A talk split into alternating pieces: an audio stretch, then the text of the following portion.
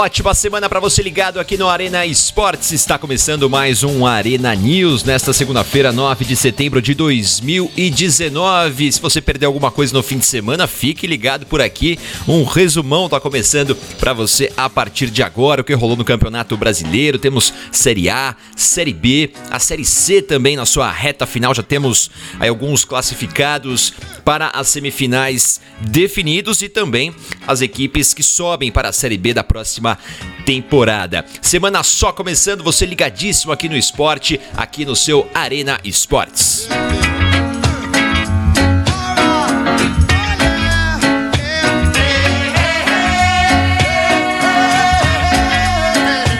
Aqui você começa o dia bem informado, as principais notícias para você já ter aí na cabeça o que, que rolou no fim de semana com o seu time de coração, com o seu time rival, para você brincar com seu amigo, para você dar aquela zoada na galera, para você chegar ao trabalho, à faculdade, universidade, muito bem informado e tá por dentro para começar aquela resenha já nesse início de semana. Começando o programa com aniversariantes do dia.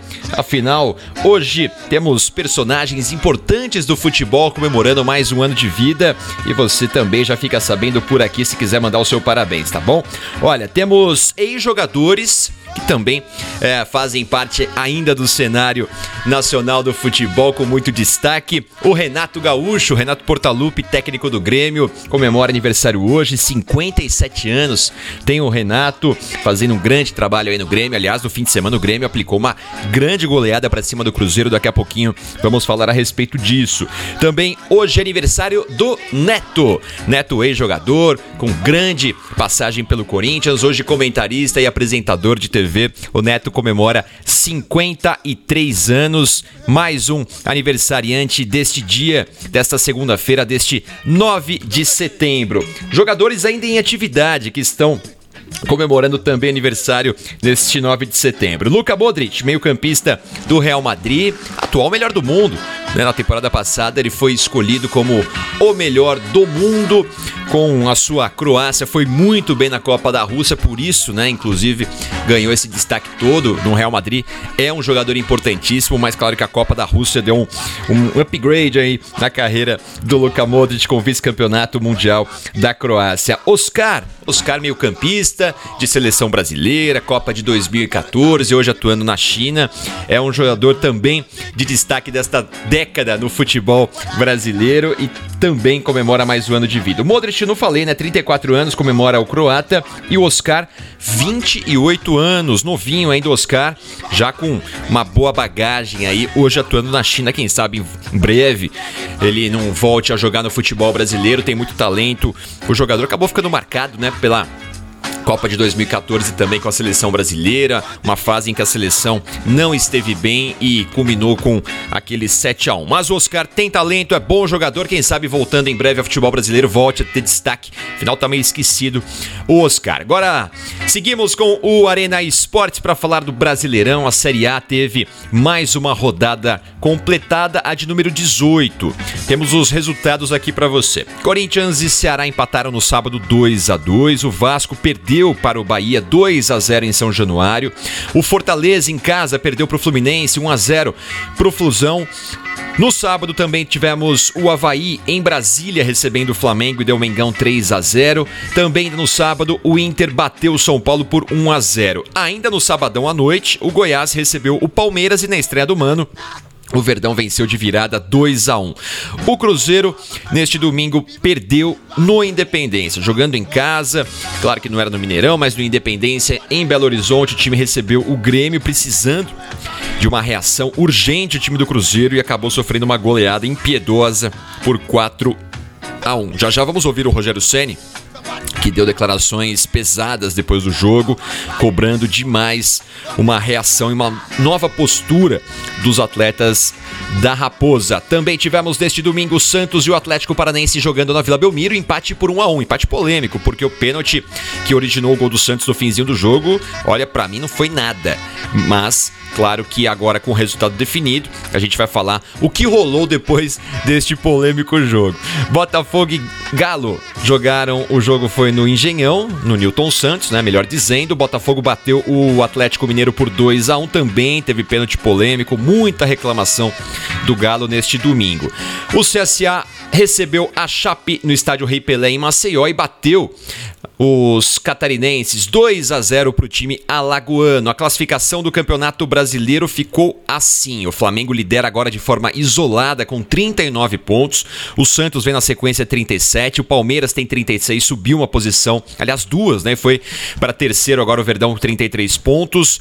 Quarto colocado, Corinthians 32. O São Paulo tem 31, é o quinto. O Internacional fecha ali o G6, 30 pontos ganhos tem o Colorado. Também tem 30 o Bahia, sétimo colocado. O Galo tem 27. Atlético Paranaense é o nono, 26. Também tem 26 o Botafogo, que é o décimo, fechando a primeira metade da tabela. Com 25 o Grêmio é o décimo primeiro. 21 pontos tem Ceará, Fortaleza e Goiás, que vem na sequência. O Vasco é o décimo quinto, 20 pontos. O Cruzeiro segue ali fora da zona do rebaixamento, porém ameaçado, 18 pontos. Tem o time Celeste e na zona do rebaixamento, Fluminense e CSA 15 pontos, a Chape tem 14 e o Havaí tem 10. Lembrando que Fluminense e Palmeiras têm um jogo a menos. As duas equipes jogarão essa partida amanhã, nesta terça-feira, será realizado, portanto, esse jogo da 16ª rodada que foi uh, adiado. O jogo será no Allianz Parque. Palmeiras e Fluminense nesta terça-feira às 9 da noite.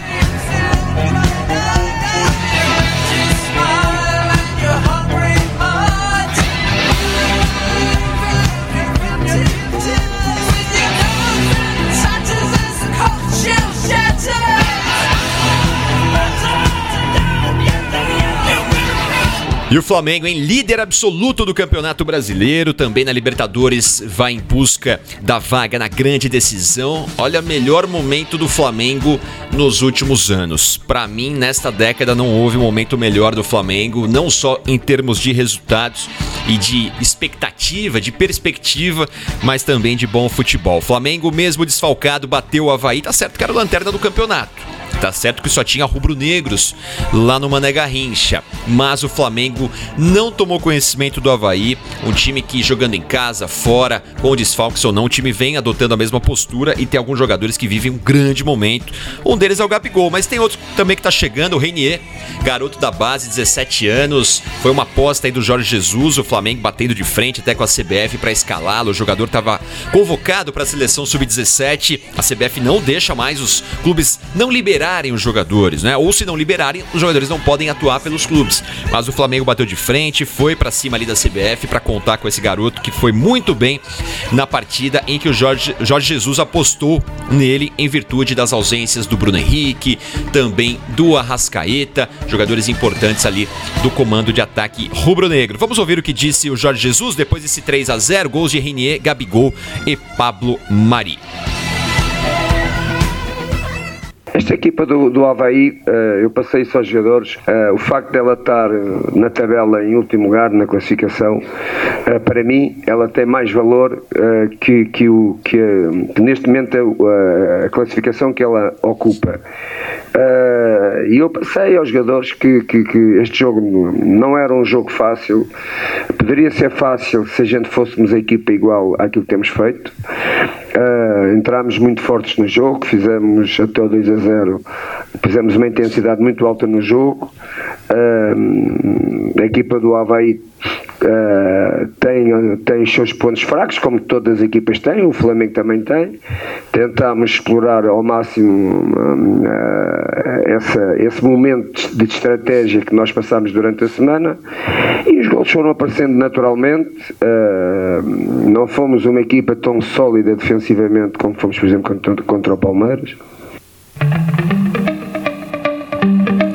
Tá aí o Jorge Jesus, técnico rubro-negro, português fazendo um grande trabalho nesse início de passagem pelo Brasil, pelo Mengão. Agora seguimos com o Campeonato Brasileiro, depois de falar sobre o Flamengo e dessa grande vitória por 3 a 0 para cima do Havaí, a liderança isolada agora com 39 pontos. Vamos a sua participação por aqui, olha, porque no Instagram você participa com a gente, manda seu recado, tem lá a, o perfil Arena Esportes Web para você procurar, para você nos encontrar e também fazer parte aqui da nossa programação, tá bom? Deixa eu mandar um abração aqui pro Márcio Careca, que tá aqui na nossa postagem, que destaca o Gabigol. Gabigol, artilheiro do Campeonato Brasileiro, vem fazendo uma grande temporada. Fica a expectativa do torcedor do Flamengo. Será que o Mengão vai conseguir contratar em definitivo o Gabriel? 15 gols do Campeonato Brasileiro até aqui em 18 rodadas. Vamos ter aí o Gabriel, quem sabe, chegando num número muito bom de gols, porque nos últimos anos o número de gols dos artilheiros não, não tem sido tão altos assim, né? Ou alto assim. Vamos esperar para ver com quantos gols a terminar o Gabigol nesta temporada. O Gilberto é o vice-artilheiro, marcou um golaço contra o Vasco agora no fim de semana pelo Bahia. Gilberto é o vice-artilheiro com nove pontos. Passou ali o Everaldo, o Arrascaeta, o Thiago Galhardo, que está... o Thiago Galhardo marcou no fim de semana também, né? E o Sacha, que tem oito gols. O Thiago Galhardo chegou ao oitavo gol agora no fim de semana no gol uh, marcado contra o Corinthians, que será já já destaque por aqui esse empate frustrante para os corintianos. Afinal, o Corinthians abriu 2 a 0 na arena e depois permitiu o empate do Vozão. Felipe Fonseca, o João Ventura e também o Luciano Rossi está aqui com a gente, o Cadu Cortez, o Wesley, o Andrade. Ah, o Ricardo Hirsch também sempre com a gente ligado aqui. Mandar um abraço para essa galera toda que está aqui ligadíssima no Arena News aqui no Arena Esportes. Vamos falar do Corinthians contra o Ceará 2 a 2, um resultado que, olha, quem assistiu o primeiro tempo não esperava que fosse acontecer, porque na primeira etapa o Corinthians jogou bem, o Jadson que entrou na vaga do Pedrinho fez um bom primeiro tempo, passes importantes, construção de jogadas também. Então o Corinthians na primeira etapa criou muitas chances e conseguiu abrir o placar e abriu uma boa vantagem de 2 a 0. Tá certo que o primeiro gol do Ceará foi contra. Gol marcado pelo João Lucas, mas uma jogada trabalhada pelo lado esquerdo, ali pelo Matheus Vital. Segundo gol do, do Wagner Love. Só que aí na segunda etapa o Corinthians deu aquela relaxada, deu aquela acomodada, deu aquela recuada, o que é uma característica desse time do Carilli. Por mais que ele fale nas entrevistas que não ah, tem essa intenção, o Corinthians normalmente faz isso. Ou seja, é um time que ah, não, não, não busca.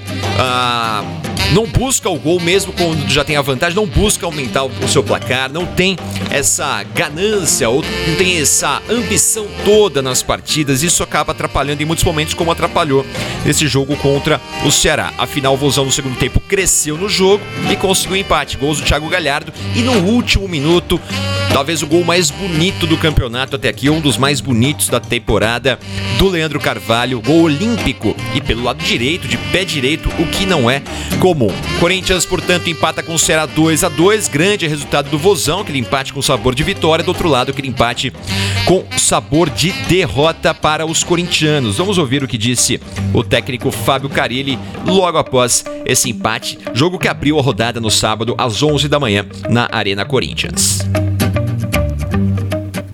Nem pensei na questão lá da frente, é muito chateado mesmo com o que aconteceu. Fazer o primeiro tempo que faz, troca de passe, triangulação, incomodar demais o adversário e depois ter uma caída tão grande. Né? A gente não pode aceitar isso. Já cobrei no vestiário em relação a isso. Mas tivemos, trouxe o exemplo do Fortaleza e Santos no intervalo.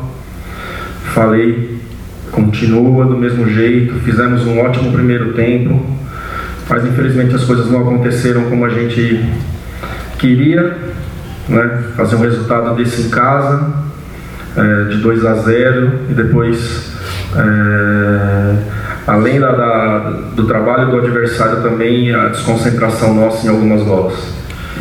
É, nitidamente falta de atenção em muitos momentos da marcação do Corinthians. No segundo tempo, o Corinthians teve que é, trocar o Danilo Avelar pelo Carlos Augusto. O Avelar com dores na coxa teve que deixar o time. E ali na zaga, pelo lado esquerdo, houve falhas muito em função do jogador Carlos Augusto não ter um entrosamento ali com a zaga. No primeiro gol, inclusive, do Ceará, falha coletiva por ali. O Cleison também não acompanhou o Thiago Galhardo, que acabou fazendo o gol de o primeiro gol do Ceará e depois o empate saiu também por aquele setor no escanteio. O Thiago, o Leandro Carvalho acabou marcando o gol de empate.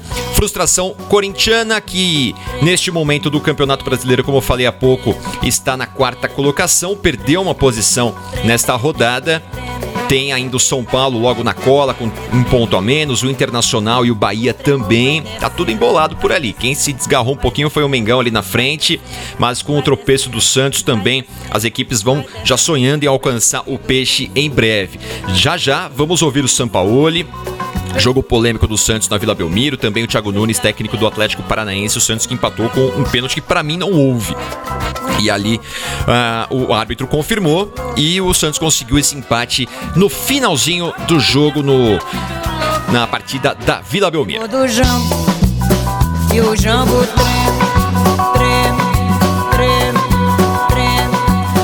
Decepção dos vascaínos também no sábado em São Januário. 22 mil torcedores lotaram o estádio, ingressos esgotados, não tinha mais entradas para a galera acompanhar o jogo no uh, estádio de São Januário e o Vasco acabou perdendo para o Bahia do Roger Machado, que faz uma grande campanha, 2 a 0 para Bahia, o Bahia com direito a um golaço do Gilberto.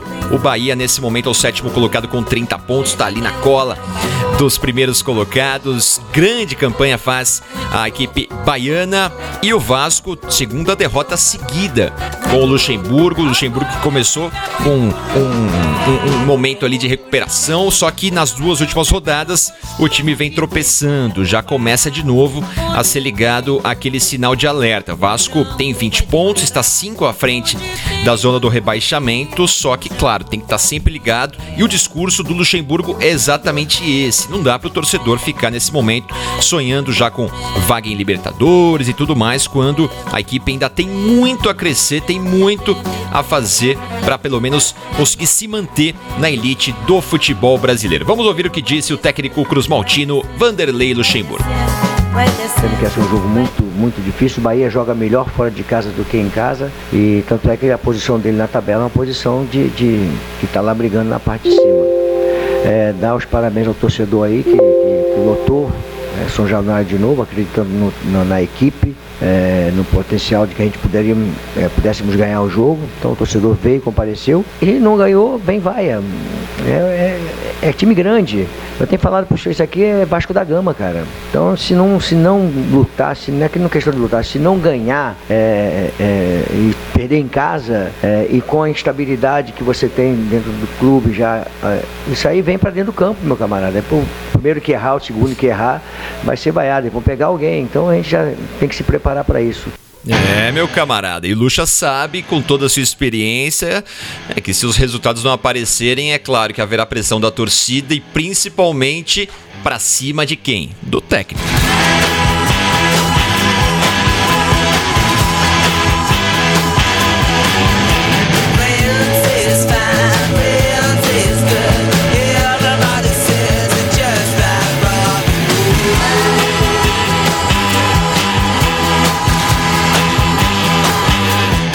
Quem também não tá com uma sequência boa é o São Paulo. Terceiro jogo sem vitória, o time conseguiu uma sequência de cinco vitórias consecutivas, só que há três partidas não vence, com duas derrotas e um empate. A última derrota foi agora para o Internacional, o Inter com o seu time bem modificado, o time do Colorado pensando na decisão da Copa do Brasil que já começa nesta semana. O Colorado acabou vencendo o São Paulo por 1 a 0. Mais um pênalti polêmico na rodada. O árbitro, inclusive, confirmou no VAR a penalidade. Para mim, não houve. Para mim, foi bola na mão do Hudson. Para mim, o Hudson estava com o braço colado no corpo quando a bola tocou no braço dele. Então, para mim, não houve. Só que o pênalti foi confirmado. O Rafael Sobis bateu, marcou o gol da vitória do Colorado e o São Paulo agora vive essa situação de mais um tropeço. São Paulo que chegou a figurar ali brigando pelas primeiras colocações, vem se mantendo ali na, nos 31 pontos, caiu uma posição nessa rodada, agora é o quinto colocado. Então, o São Paulo, se quiser sonhar com o título, vai ter que se recuperar. E claro que teve desfalques, não tinha o Daniel Alves, ainda não conta com o Pablo, com o Pato, com o Hernanes. Então, é um time que sofre com desfalques. Só que o São Paulo é, é, muda muito de postura e cai muito de desempenho em algumas partidas comparado a outros jogos que o time já fez no próprio Campeonato Brasileiro e ainda sem o Daniel Alves. Né? Então o Cuca tem que tentar manter uma regularidade, principalmente de desempenho, porque o São Paulo oscila demais. O São Paulo precisa engrenar se quiser ainda pensar em título ou uma vaga direta para a fase de grupos da Libertadores do ano que vem. São Paulo, portanto, uh, nesse momento é o quinto colocado. O Internacional, finalista da Copa do Brasil, chega aos 30 pontos, é o sexto colocado. O Internacional vai se mantendo por ali e isso é importante para o time, porque vai para essa disputa da Copa do Brasil conseguindo estar ali no pelotão de cima do Campeonato Brasileiro. Ou seja, depois da Copa do Brasil ainda teremos muito brasileirão pela frente para o Inter ainda sonhar com voos mais altos. Afinal, o Inter não é campeão brasileiro desde 1979. Vamos ouvir o que disse o técnico colorado, o Odair Hellman, logo após essa vitória para cima do tricolor. Aí a equipe já se encontrou melhor taticamente já tiramos essa situação de volume do São Paulo, já deu uma igualada em termos de finalizações, a nossa construção para finalizar com perigo. O, o, São Paulo já perdeu aquele domínio e predomínio que ele tinha até os 15, 18. E aí eu acho que o segundo tempo, sim. O segundo tempo a gente, claro, se vem para o vestiário, a gente come, consegue. Ali a informação às vezes é muito rápida, né, dentro do jogo. Então, é, no, no intervalo a gente sentou, conversou bem, ajustou melhor ainda do que a gente já tinha conseguido até então, ali depois dos 18 minutos. E aí eu acho que a gente foi merecedor da vitória em todos os sentidos, defensivo, ofensivo. E quero aqui já aproveitar, é, preciso me alongar nessa resposta de observação do todo do jogo e fazer uma menção e, e uma ao grupo de jogadores, né? Tá aí o Dari Helm e agora o Cuca, técnico do São Paulo, tempo, falando por aqui. Nós começamos muito bem, a primeira meia hora, 25 minutos jogando, com, com confiança, saindo de trás jogando poderíamos ter saído à frente, né? A partir de uns 25 minutos por aí, o Inter equilibrou o jogo, né? E acabou assim. No segundo tempo a gente não saiu mais jogando. A gente insistiu em fazer bola longa e nós não temos um perfil para isso. Eu queria buscar a vitória. O Inter foi melhor no segundo tempo, não muito melhor, mas foi melhor no segundo tempo. Acabou numa penalidade vencendo o jogo. A gente tem que trabalhar mais e nos mobilizarmos ainda mais para acabar eh, esse primeiro turno com uma vitória em casa eh, no domingo e aí pensar no segundo turno uma arrancada que a gente eh, pode dar. Tá aí o técnico Cuca do São Paulo, depois da derrota para o Internacional, ele falou sobre o jogo do fim de semana, que o São Paulo precisa vencer, obviamente, principalmente jogando em casa contra o CSA, que nesse momento tem 15 pontos, é o 18º colocado. Thank you.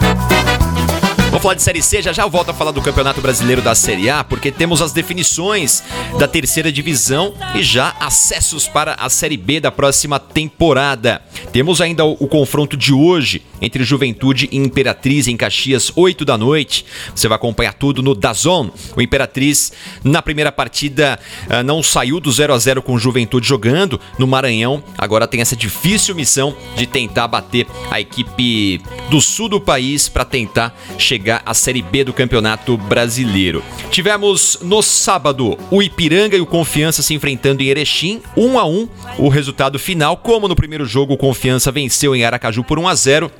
O Confiança está na semifinal e está na Série B da próxima temporada. Parabéns aos sergipanos do Confiança. Valeu, galera. Estive na primeira partida em Aracaju, uma grande festa da torcida do Confiança, da torcida do, Dra do Dragão. Um time que realmente jogou um bom futebol nesta Série C. Um time que oscilou, mas em muitos momentos mostrou um futebol bonito de se ver. Então, o Confiança está classificado para a semi e está na Série B da próxima temporada. Também no sábado tivemos a vitória do Sampaio Correia para cima do São José de Porto Alegre, 3 a 2 para a equipe de São Luís. primeiro jogo havia sido 0 a 0, portanto o Sampaio Correia está na Série B da próxima temporada. Bolívia querida classificado. Então vamos acompanhar hoje para ver quem vai seguir né, agora para a semifinal no duelo entre Juventude e Imperatriz. Eu deixei para o final aqui o jogo entre Náutico e Paysandu porque foi um jogo épico, né? O resultado final de 2 a 2, o Náutico empatando no finzinho e nos pênaltis vencendo por 5 a 3 os aflitos, teve invasão da galera no gramado, teve muita festa pela volta aí do Náutico para a segunda divisão, para a Série B do Brasileirão. Paysandu, claro, muito decepcionado, que fez uma boa campanha, não saiu do 0 a 0 o primeiro jogo no Mangueirão e acabou com esse empate, uh, vendo a decisão por pênaltis ser levada pelo Náutico e agora o Paysandu volta a disputar a Série C da próxima temporada. Vamos ouvir o técnico do Náutico depois dessa festa toda, o Gilmar Dalpozo que surgiu né, e ficou famoso em cenário nacional dirigindo a Chapecoense, ele falou a respeito dessa classificação. Fala aí, Gilmar. Bom, primeiro feliz é, com, com o dever cumprido, com o objetivo. Eu tinha um desafio de voltar para o Náutico, porque da outra vez interromperam um trabalho que estava sendo bem feito. E aí esse desafio ele tinha, ele tinha que continuar. E, e foi me dado essa oportunidade e a gente conseguiu cumprir o objetivo, não só não só o de hoje, mas é, a classificação também da Copa do Nordeste também, uma bela campanha, uma retomada, maneira como foi o jogo também, a gente teve tranquilidade, teve a capacidade de buscar o resultado, muito difícil, 2 a 0, o torcedor nos ajudou. Tá aí o Gilmar Dalpozo comemorando o acesso à Série B do Campeonato Brasileiro. Da... Daqui a pouquinho a gente vai falar a respeito da Série A mas a gente segue aqui falando das divisões de acesso porque a Série B também tá, olha, com muita briga ali por vagas no G4. Vou falar, contar para você aqui os resultados que fecharam a rodada de número 21 da competição. Semana passada tivemos já alguns jogos, você ficou sabendo tudo por aqui no Arena Esportes, mas na sexta-feira tivemos o São Bento empatando 0 a 0 com o Figueirense.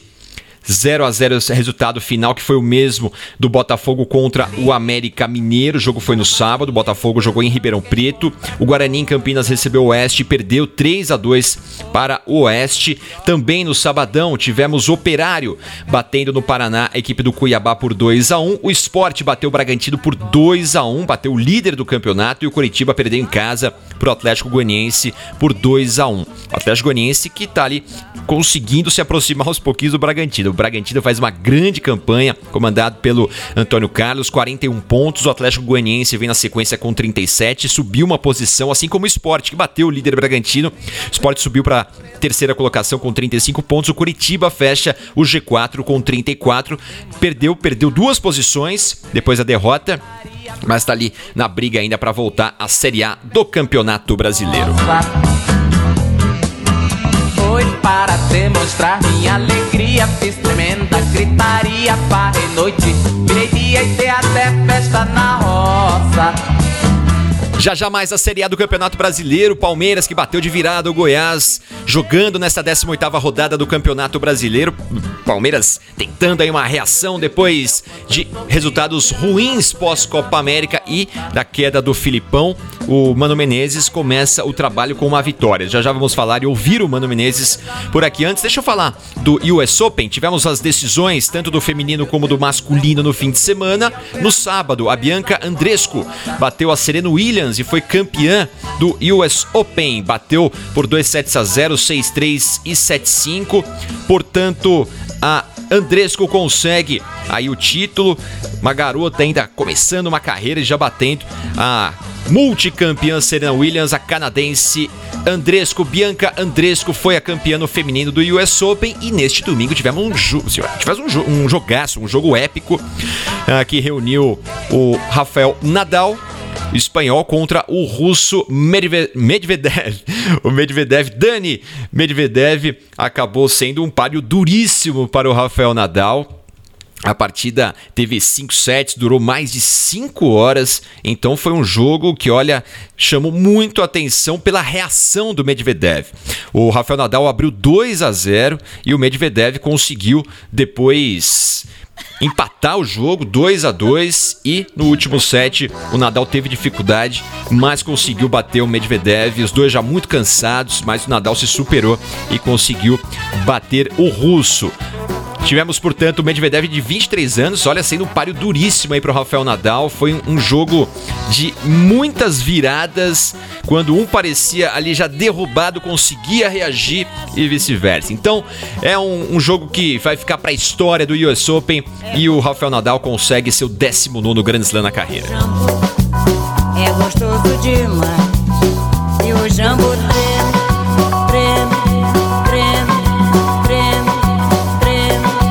Voltamos a falar do futebol e do Campeonato Brasileiro. Goiás 1, Palmeiras 2. Palmeiras há mais de um ano não conseguiu uma virada e conseguiu na estreia do Mano Menezes. Jogo difícil pro Verdão. O Goiás abriu o placar com o Rafael Vaz e no segundo tempo o Palmeiras conseguiu uma virada que, olha, parecia até improvável, porque o Goiás conseguia se segurar muito bem, só que aí numa falha do goleiro Marcos, o, Palmeiras conseguiu marcar o segundo gol, o gol da vitória.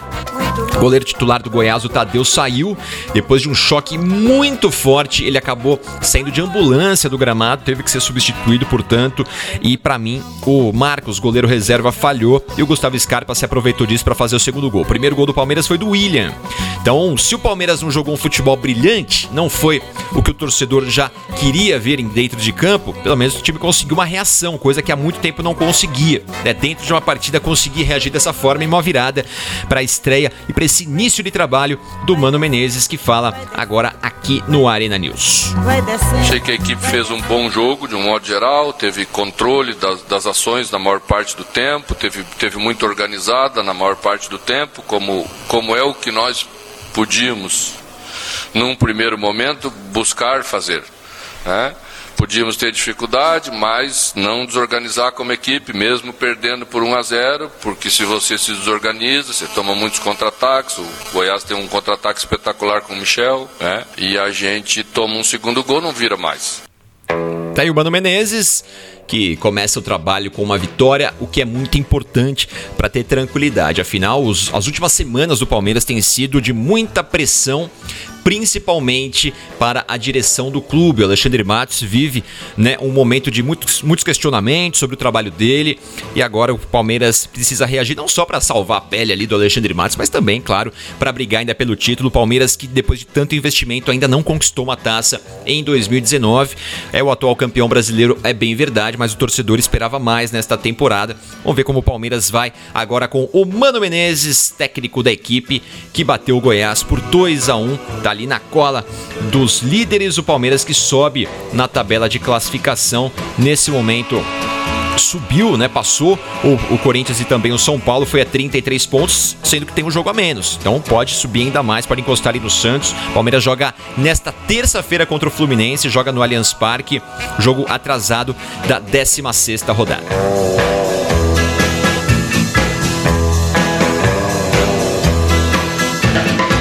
A pressão no Palmeiras, olha, a pressão no Cruzeiro tá ainda maior. O Rogério Ceni começou o trabalho dele, só que viu já a sua segunda derrota consecutiva. Tropeço que, claro, faz o torcedor já começar a, a, a desconfiar, né? Não só do que vem acontecendo fora de campo. Afinal, o Cruzeiro vive uma crise institucional muito grande, né? Com o presidente afastado, e Ter Machado acabou de retomar ali a condição né, através da justiça.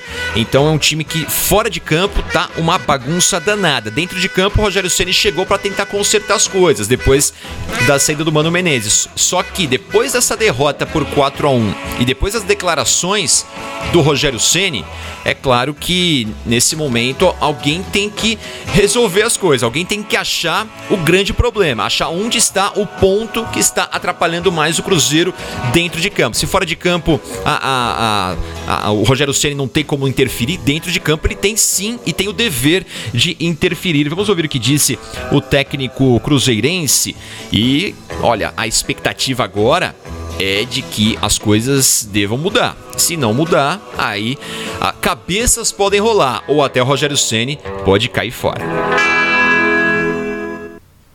Eu até me sinto envergonhado de vir aqui, para ser sério. Eu preferia não dar entrevista para você, só venho por educação mesmo, cumprir o meu papel. Então, assim, eu, eu já perdi na minha vida muitos jogos, né?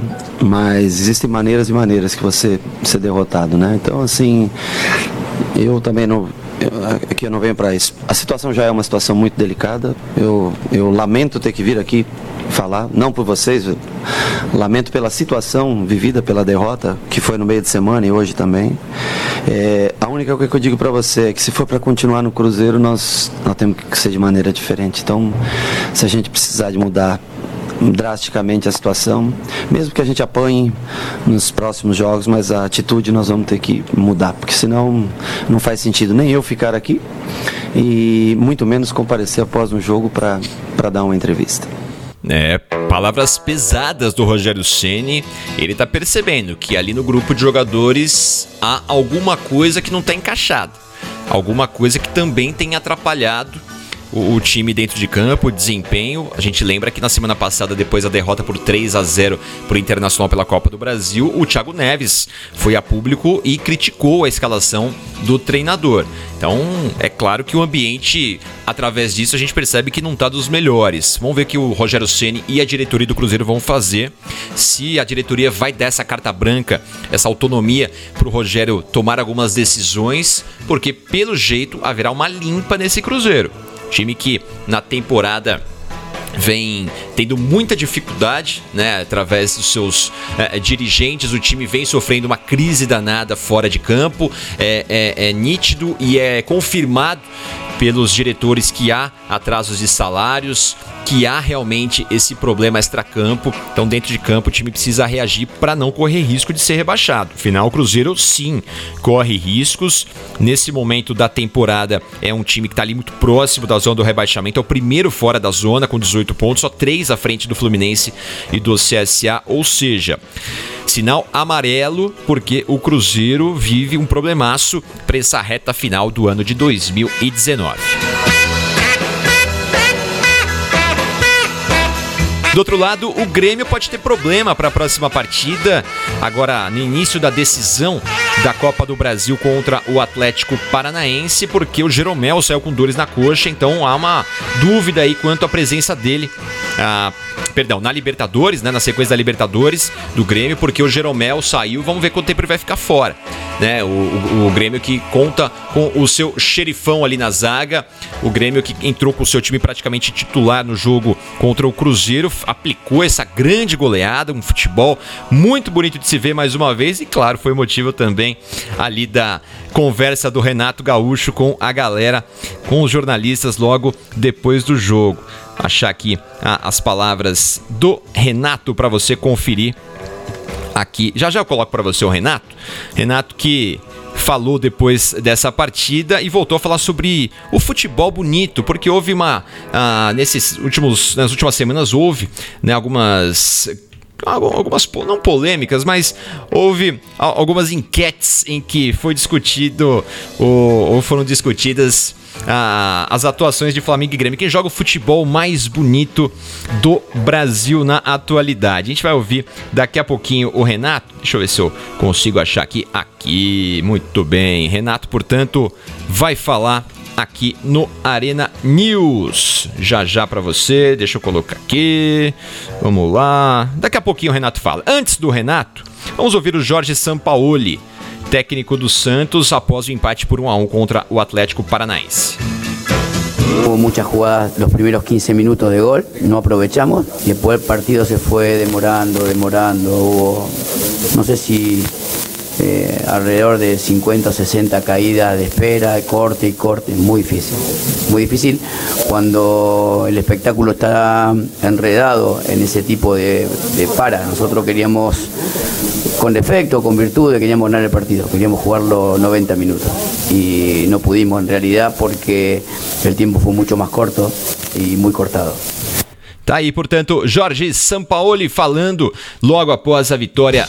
Vitória não, o empate do Peixe contra o Atlético Paranaense. Para mim, não houve o pênalti que originou o gol de empate do Santos contra o Atlético Paranaense. Por isso, muita reclamação do outro lado. Vamos ouvir o técnico Thiago Nunes. Até chegou a se desentender com o Sampaoli na saída do campo. Os dois chegaram ali a discutir, mas depois foram colocados panos quentes, obviamente, né? Não tem que seguir com essa briga. Mas claro que houve muita reclamação do lado do Furacão quanto ao pênalti marcado para o Santos em cima do Marinho no finzinho do jogo.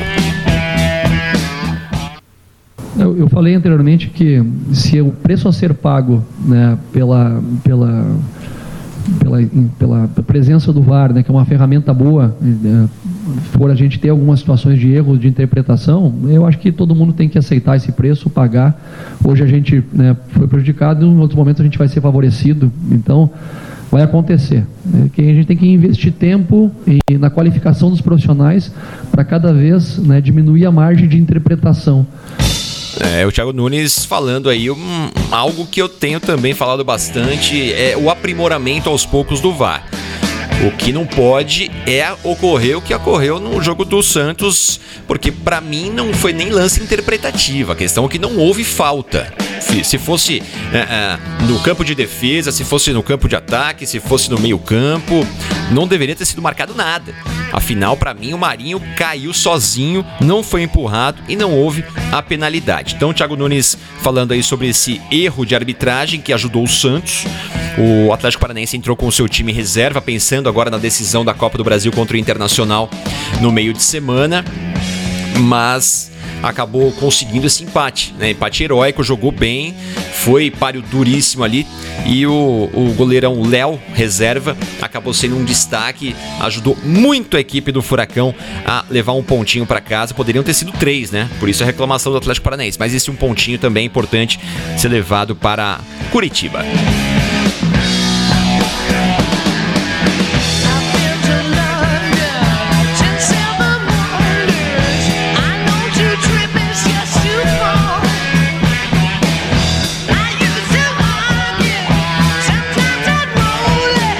E o Fluminense dá uma respirada. Ainda é pouco. O time precisa mais. Precisa ainda de pontos para sair da zona do rebaixamento. Só conseguiu uma vitória para cima do Fortaleza fora de casa, que faz o técnico Oswaldo Oliveira ter um pouquinho mais de paz, pelo menos para trabalhar nos próximos dias. Amanhã o Fluminense encara o Palmeiras, já a próxima parada dificílima jogando fora de casa. Vamos ouvir o que disse o Oswaldo logo após a vitória do Flusão para cima do Fortaleza. Eu acho que o Fluminense jogou hoje uma partida muito boa contra uma equipe muito qualificada que pressiona muito os adversários. Né? Eu tenho acompanhado a dificuldade que os adversários do Fortaleza têm encontrado aqui e até fora de casa. Então nós procuramos nos prevenir bastante contra os pontos fortes que o, que o Fortaleza sabe desenvolver muito bem. Primeiro instante da partida foi muito difícil para nós, nós esperávamos isso, né? Fortaleza em casa, com apoio da torcida, tomando a iniciativa. Nós tivemos alguns momentos de sorte e, em dado momento, passou a dominar a partida, criou pelo menos quatro oportunidades no primeiro tempo. Tá aí Oswaldo de Oliveira falando logo após essa vitória da equipe do Fluminense para cima do Fortaleza. O Fortaleza nesse momento da competição, depois da 18ª rodada disputada, o 13º colocado. 21 pontos ganhos, o Flusão tem 15, subiu uma posição. Não, não, não, só, não sai ainda da zona do rebaixamento, mesmo vencendo a equipe do Palmeiras, porque os números nesse momento. Não, aí, aí passa, passa. Olhando aqui os números, o Fluminense venceu o Palmeiras, vai a 18 pontos, empata com o Cruzeiro e vai ter 5 vitórias contra 4 da Raposa. Então, se o Fluminense vencer o Palmeiras nesta terça-feira fora de casa, o time sai da zona do rebaixamento. Só que a tarefa é dificílima, né? Pega um Palmeiras aí buscando a reabilitação com uma vitória já na bagagem com o Mano Menezes. Portanto, nesta terça-feira teremos no Allianz Parque essa partida da 16 rodada. Amanhã a gente vai falar muito a respeito disso. Palmeiras e Flusão, 9 da noite. Portanto, esse jogo para deixar todo mundo com o mesmo número de jogos, não tem mais asterisco depois na tabela de classificação. Este foi mais um Arena News para você aqui no Arena Esportes. Ao longo da programação você vai acompanhando reprises. Amanhã, terça-feira, tem Arena Debate, hein, com grandes convidados. A gente fecha aquela mesa da resenha para bater um papo e você acompanhar também com muita informação, também opinião no Arena Esportes. Valeu, grande abraço para você.